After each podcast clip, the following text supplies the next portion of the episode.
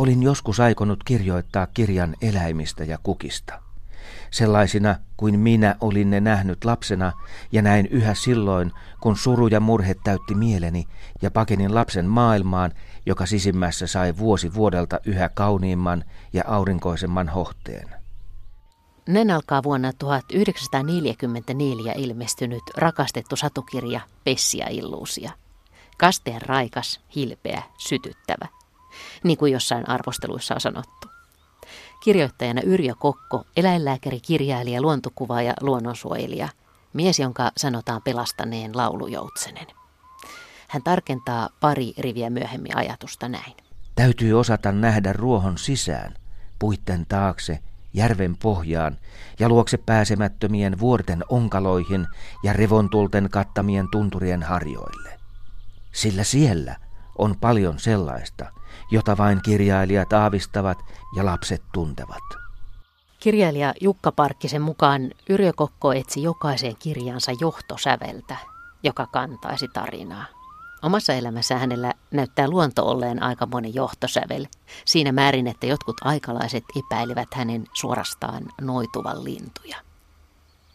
Kirjassa Sota ja Satu Yrjö Kokko kertoo jatkosodan ajasta rintamalla ja Pessin ja Illuusian syntyvaiheista. Siitä, miten hänestä alkoi yhtäkkiä tuntua, että lapsuuden luontomuistot tulivat jostain piilotajunnasta lyhentämään pitkiä sotavuosia. Ja miten hän siis jatkoi mahdollisuuksien mukaan luontoharrastustaan sitkeästi siellä rintamallakin, välillä aika niin sanotusti äärimmäisissäkin oloissa. Jos joutuu yksinään järeän linnoitustykistön tulen alle, näyttää syntyvän kummallinen vakaumus, että Patteri on valinnut maalikseen juuri minun tärkeän persoonani. Sarja seurasi toisiaan. Pelkäsin viimeisen hetkeni tulevan, koska keskitys oli niin suppea. Toivoin jo olevani ohut kuin silkkipaperi. Sitten tulikin tauko. Kuulostelin ja käänsin päätäni. Aivan kasvojeni edessä näin, miten kaksi naurisperhosta kisaili kurjenpolven kukissa. Puhalsin, yhä vatsallani maaten, savipölyn kamerastani ja linssistä. Viritin kameran, tarkennus oli jo valmiina tuolle etäisyydelle ja laukaisin kuvan noista perhosista. Tapaan tuulisessa säässä, ehkä vähän jo myrskyn puolella, Helsingin Tallin ulkoilualueella kirjailija Jukka Parkkisen. Hän on kirjoittanut Yrjökokosta kirjan, useita esseitä, perehtynyt tämän elämään. Häneltä on siis hyvä kysyä sitä, minkälainen mies Yrjö Kokko oikein oli. No kyllä mä jo ihan lapsena luin kokoon kirjoja ja erityisesti mua viehätti tämä sudenhampainen kaulanauha, joka on tämmöinen Ernst Thompson Seatonin suomalainen toisinto Robinsonadi. Siinä Seatonin kirjassahan nämä pojat leikkii intiaaneja, mutta tässä nämä oikeastaan isä ja poika leikkii niin kuin lappalaisia siellä erämaa kämpässä. Ja, ja tota, se on jotenkin viehättävä ja siinä on hyvä, hyvä imu mukana. Osuuko se sulla semmoiseen seikkailupoika-aikaan? Kyllä se osuu oikeastaan. Mä luin tietysti sen Siittonin kirjan jo monta kertaa ja leikittiin. Se on tietysti. se joku kaksi partiopoikaa Joo, vai? kyllä, No. se. Ja I.K. Inhasen suomensi vuonna 1917 ja Yrjö Kokko hankki sen sitten seuraavana vuonna ja siitä tuli jonkinlainen raamattu hänelle, niin kuin hänen vaimonsa sanoi. Ja mä olen nähnyt, pitänyt kädessäkin sitä hänen, hänen tuota kirjaansa ja se on kyllä sen näköinen, että se on kyllä kulkenut mukana ja se on luettu moneen kertaan. Ja Kokko hyvin vahvasti samaistui tähän Jan nimiseen päähenkilöön, koska hänellä oli vähän samanlainen tausta. Hän oli yksinäinen luonnon tarkkailija ja, ja tuota, Mä oon lukenut esimerkiksi kirjan Sota ja Satu, niin mun mielestä, mun mielestä hän on hyvä kirjoittaja, jotenkin hänet niinku tavoittaa ihmisenä siinä. joo, Hirveän hyvin, että hän on varmaan sen tyyppinen ihminen, jonka mäkin ajattelin, että tämän ihmisen seurassa olisi kiva viettää aikaa. joo, kyllä. Meidän on tarkoitus puhua tässä ohjelmassa Yrjökokon luontosuhteesta nimenomaan. No, sitten mä rupesin miettimään, että se on kyllä niin vahva, että se kattaa aika lailla tätä Yrjökokon koko tuotantoa. Kokko oli jo ihan koulupoikana luonnosta hyvin kiinnostunut ja luonnontieteet, kasvi- ja eläinoppi olivat hänen vahvimpia alueitaan ja myöskin piirustus. Hän oli hyvin kuvataiteellisesti lahjakas. Ja se tuli varmasti siihen niissä valokuvajutuissa sitten esille, kun hän Pessiä Illuusia otti nämä nykyään hiukan liikuttavankin näköiset kuvat. Se painotekniikka tietysti oli niin onnetonta siihen 40-luvun puolen välin tienoilla. Mutta hän siis tuota mongasi lintuja. Hän piti tarkkaa päiväkirjaa, kun hän kulki siellä Viipurin Neitsytniemellä ja, ja Sortavalan rannoilla. Teki tarkkoja muistiinpanoja, mitä hän oli nähnyt. Mutta tuota, sitten hänen luonnontieteen opettajansa yllytti sitten häntä keräämään linnun munia ja harvinaisia kasveja ja se ei sitten oikein sopinut kokon pirtaan. Hän herbaarionsa kokosi äitinsä ja tätinsä kasvioista ja sillä on ainoastaan yksi kasvi, jonka hän on itse prässännyt ja ottanut. Ja linnunmunien keräämiseen hän, hän ei koskaan mennyt mukaan. Hänen mielestään se hävitti luontoa. Ja tota, tämä jatkui sitten, sitten aikuisiällä myöskin. Silloin kun hän valmistui eläinlääkäriksi vuonna 30 Viinistä, niin tuota, hän sai ensimmäisen varsinaisen työpaikkansa Sysmästä eläinlääkärinä. Oikeastaan sen takia, kun hänen vaimonsa oli hammaslääkäri, niin otettiin sitten eläinlääkärikin sama, samasta suusta. Ja siellä hän sitten tota, avusti itä lehteä ja kirjoitti sinne hyvin monellakin nimimerkillä, mutta omalla nimellä hän kirjoitti sinne tämmöisiä luontoon liittyviä asioita. Eli hän opasti ihmisiä erottamaan toisistaan petolinnut, rauhoitetut linnut. Sitten hän vastusti kovasti tuohen kiskomista puista. Siellä tehtiin kaikkia tuohitöitä ja tuota, oli oikeastaan niin kuin metsähaaskuuta hyvin vahvasti. Ja tota, sitten oikeastaan jatkosodan alussa, kun hän oli saanut hankituksi paremman kameran, laatikkokameran tilalle, niin hän sitten innostui luonnon kuvaamisesta. Siellä oli semmoinen eläinlääkärikomppaniassa tämmöinen näppäilykerho, ja, ja tuota, he sitten arvostelivat tuosta valokuvia ja tällä tavalla edistivät sitten sen ammattitaidon ja kätevyyden saamista. Ja siellä hän oppi sitten vedostamaan myöskin valokuvia ja kehittämään filmejä ja, ja niin poispäin. Ja tämä sitten oikeastaan aika selkeästi johti sitten luonnon lähitarkkailuun. Hän otti aika alkeellisilla välineillä niin näitä lähikuvia perhosista ja ö, sammakoista ja sisiliskoista ja, ja kasveista. Ja tota, oikeastaan voi sanoa, että hän oli jollakin tavalla luonnonkuvauksen pioneeri siinä, siinä mielessä, että hän kyllä järjesteli niitä kuva, kuvaustilat, manipuloi suorastaan näitä kuvia. Esimerkiksi, mikä on Pessiä illuusia kirjassa tämä, kun tämä lihan, lihansyöjä kasvi on niin napannut kärpäsen. Hänhän se pani sen kärpäsen siihen. Ja sitten hän pani perhosen jääkaappi, että se oli, oli tota kangistelu. Hän sai sitten aseteltua sen kukkaan ja ottaa siitä sitten lähikuvan. Ja, ja sammakonkin hän asetteli oikeaan paikkaan ja näin. Eikö se ollut tämmöinen poron näköinen piilokojoki jossain vaiheessa? No joo, silloin, silloin kun he metsästivät joutsenta, niin tuota, joutsen arkana lintuna, niin tuota, sattui hylätä sen pesä, jos, jos sitä ei jotenkin tavastanut. Eli jotenkin vähän niin kuin kesytti. He ompeli, tai sikäläiset ompelivat parista poron taljasta niin tämmöisen poron ja sen sisällä sitten kokko hiippaili siellä rantoja ja sai sitten kuvattua nämä joutsenet. Ruotsalaiset luonnonkuvaajat pilkkas kovastikin kokkoa siitä. Siinä oli, sillä oli, siis joutsen oli niin harvinainen tapaus silloin 50-luvun alussa sekä Suomessa että Ruotsissa, että oli suoranainen kilpailu, kuka saa ensimmäisenä tällaiset pesintäkuvat aikaan. No Kokko sai. Mutta siinä kesti viisi vuotta. Niin, tai niin, viisi, viisi tai kuusi. Kuus, kuutena kesänä Rovan kanssa Kokko hiippaili ympäri Lappia etsimässä sitä joutsenen pesää. Oliko hän semmoinen kuvaaja, että hän meni ihan pötkölle ja maan tasalle? Joo, kyllä. Hän tuota, antautui ihan ruumiin ja sielun voimin sille, sille kuvaamiselle. Sota- ja satukirjas, jonka hän on kirjoittanut siis tästä sodan aikaista, myöskin näin Pessi ja Illuusian syntyvaiheesta, mm. niin tota, siinä on hienoja kuvauksia just siitä, että miten jossain sotatilanteessa esimerkiksi hän kiinnostuu kuitenkin sitten niistä luonnon pienistä asioista, mitä siinä tapahtuu ympärillä. Joo. Kyllä hän voi sanoa, että oikeastaan niin kuin henkensä kaupalla sitä kirjaa teki.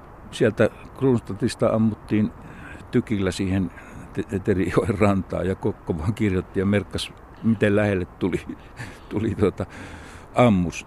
Mä luulen, että se piti kyllä hänet niin kuin jotenkin tolkussa tämä kirjoittaminen ja, ja näin, koska tuota, kyllähän se oli ilman muuta aika raskasta hommaa asemasodan aikanakin siellä, siellä kannaksella.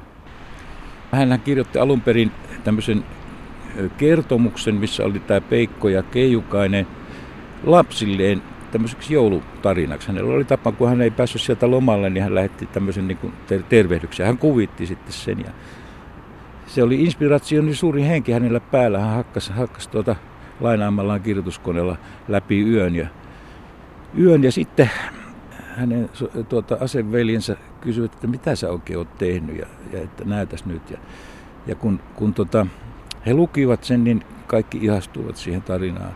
Ja sitten vääpeli panttiin painokoneeksi ja hän hakkasi joka ukolle tästä kopion tästä tarinasta. Ja tota, siitä hän sitten sai, sai sen idean, että, että hän laajentaa sitä, tekee, tekee lisää kertomuksia. Ja niin se sitten vähitellen lähti silloin 44-45 liikkeelle tämä hänen Pesiä illuusia kirjansa.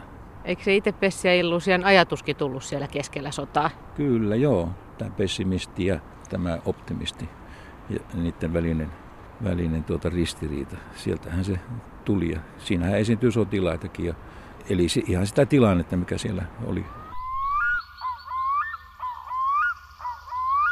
Tuon sadun näin oikeastaan tuulilasin kiteiden jäätyessä. Ensin jää muodostui siihen kuin valkoiseksi keijukaisen kuvaksi. Lasiin jäi hetkeksi jäätymätön kohta, joka yhä enemmän muistutti peikon pään profiilia. Sitten sekin jäätyi umpeen. Olin monesti siviilissä ajatellut, että pitäisi yrittää kirjoittaa lapsille satu luonnosta, jonka luulin hyvin tuntevani.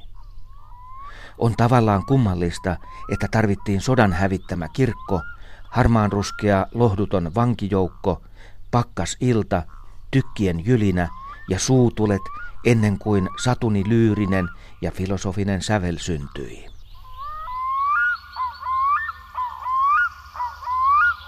Tuossa se on, hän sanoi, ennen kuin olimme nousseet autosta, osoittain kädellään myllyn ohi joen mustaan sulaan.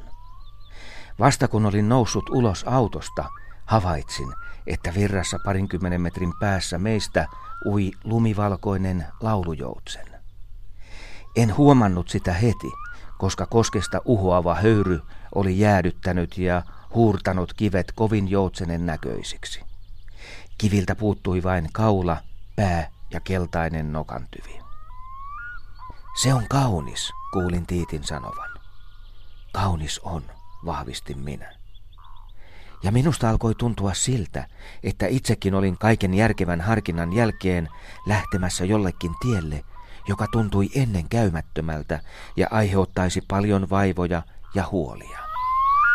Hän oli tuolla äh, Savonlinnan lähellä odottamassa Lapin sotaan siirtymistä, niin siellä hän löysi jonkun vanhan, vanhan lehden, jossa kerrottiin siitä, että lappalaisilla oli tapana tehdä joutsenen tästä kurkkutorvesta, kuivattaa se ja panna sinne, sinne joku lunkappale, tämmöinen helistin. Niin tuota, se, se oli, oli hänelle, hänelle tämmöinen potku, että hän kirjoittaa sadun joutsenesta. No sitten sota, sota loppui, niin Kokko ei enää halunnut mennä tuonne Sysmään, vaan, vaan tuota, hakeutuu sitten pohjoiseen ja hän sai Ylitorniolta sitten eläinlääkärin paikan ja siitä vähitellen siirtyy sitten ylemmäksi Muonioon ja, ja hän ajatteli, että sieltä on hyvä tukikohta lähteä etsimään sitten joutsenta. Ja sitten hän tutustui siellä saamelaisiin ja sai sitten vihjeitä myöskin siitä, että mistä päin joutsenta voisi lähteä etsivää. Ja Sulo Rova, joka oli poliisina siellä, tuli hänelle sitten oppaaksi. kaveriksi. Hän oli erämies ja tunsi ne maisemat ja niin he sitten lähtivät ja eihän sitä meinannut löytää millään.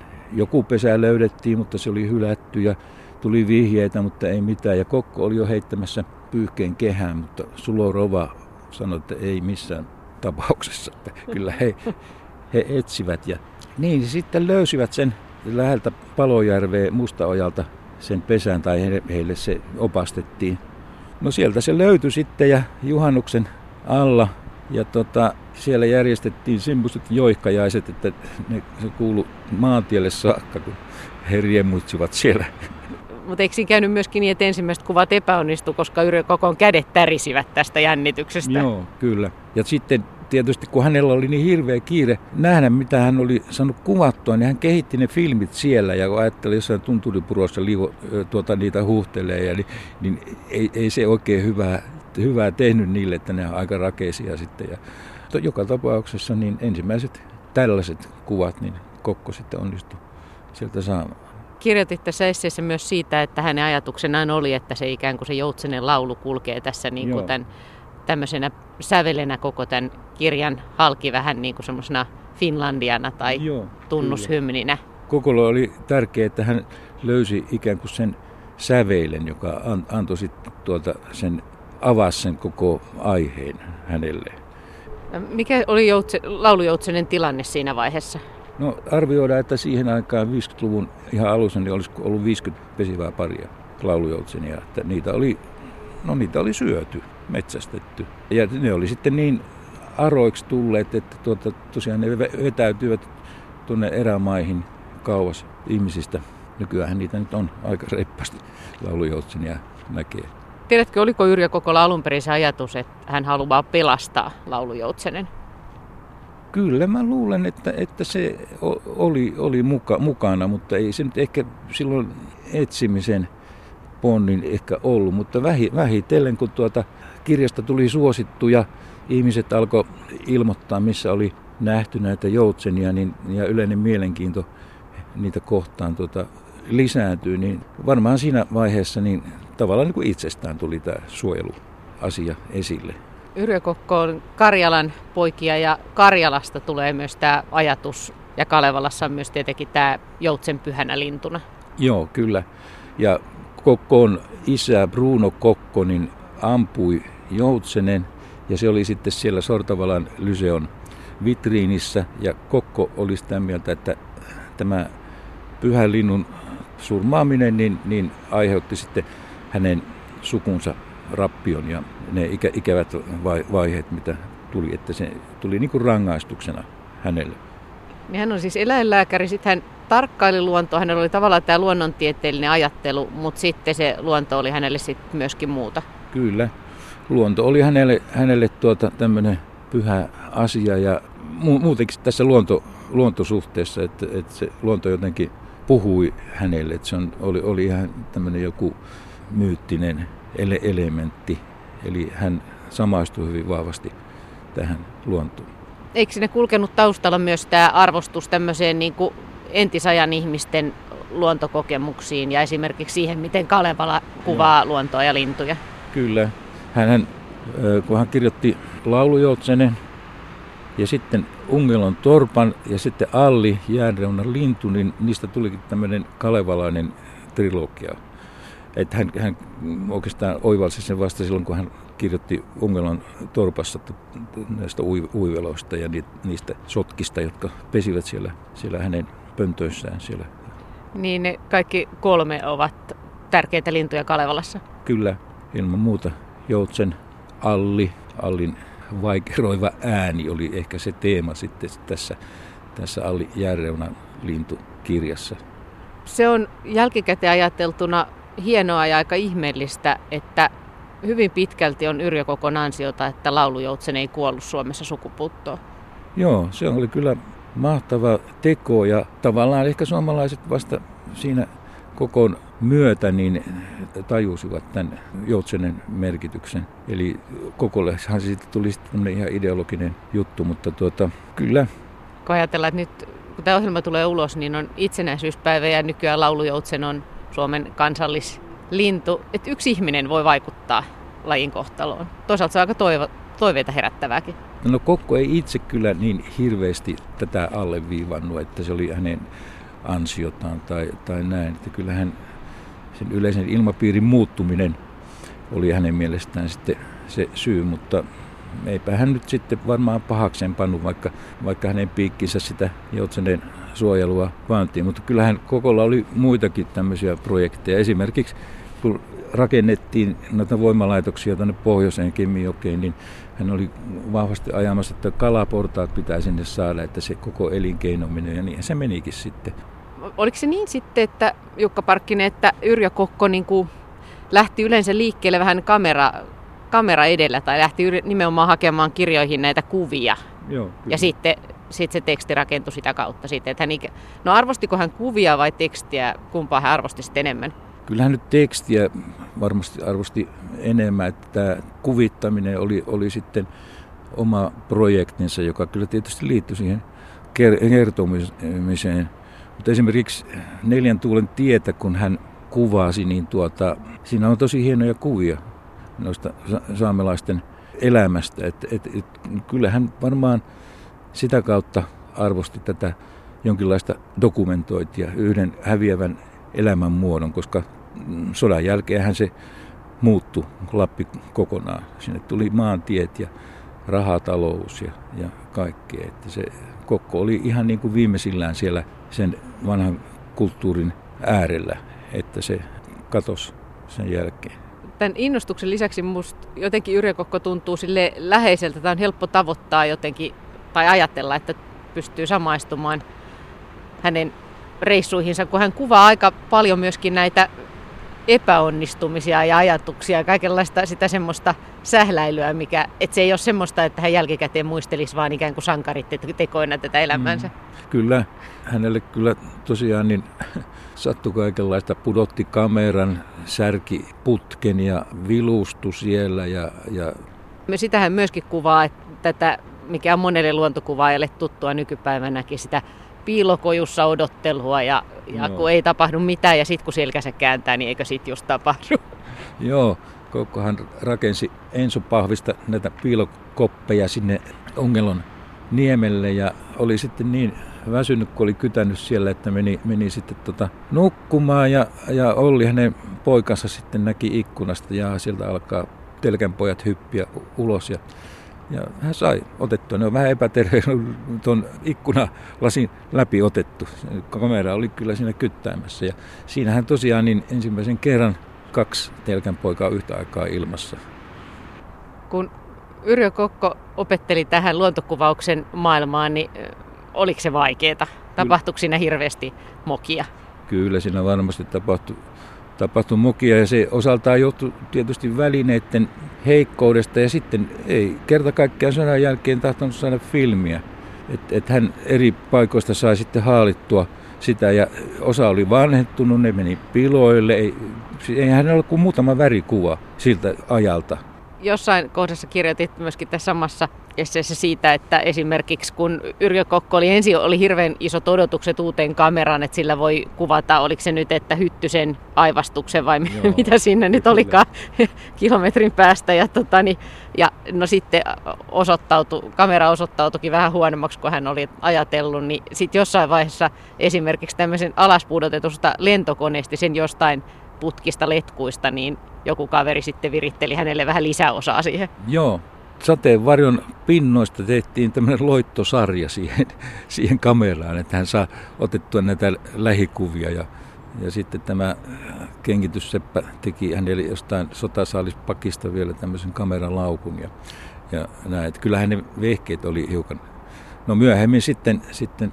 varsinkin silloin Alli kirjaa tehdessä, niin hänellä oli sitten jo toisenlaiset putket ja kamerat tänä päivänä tämä kuvaaminen on kehittynyt niin paljon, että ne kuvat väistämättä se, mikä silloin oli ihmeellistä, niin on nyt niin kuin aika tavallista tietenkin. Mutta oliko ne Yrjökokon kuvat aikanaan ihmeellisiä? Kyllä niitä pidettiin aika ihmeellisinä. Hän oli varmaan ensimmäisiä, joka otti tämmöisiä kasveista ja eläimistä tämmöisiä lähikuvia.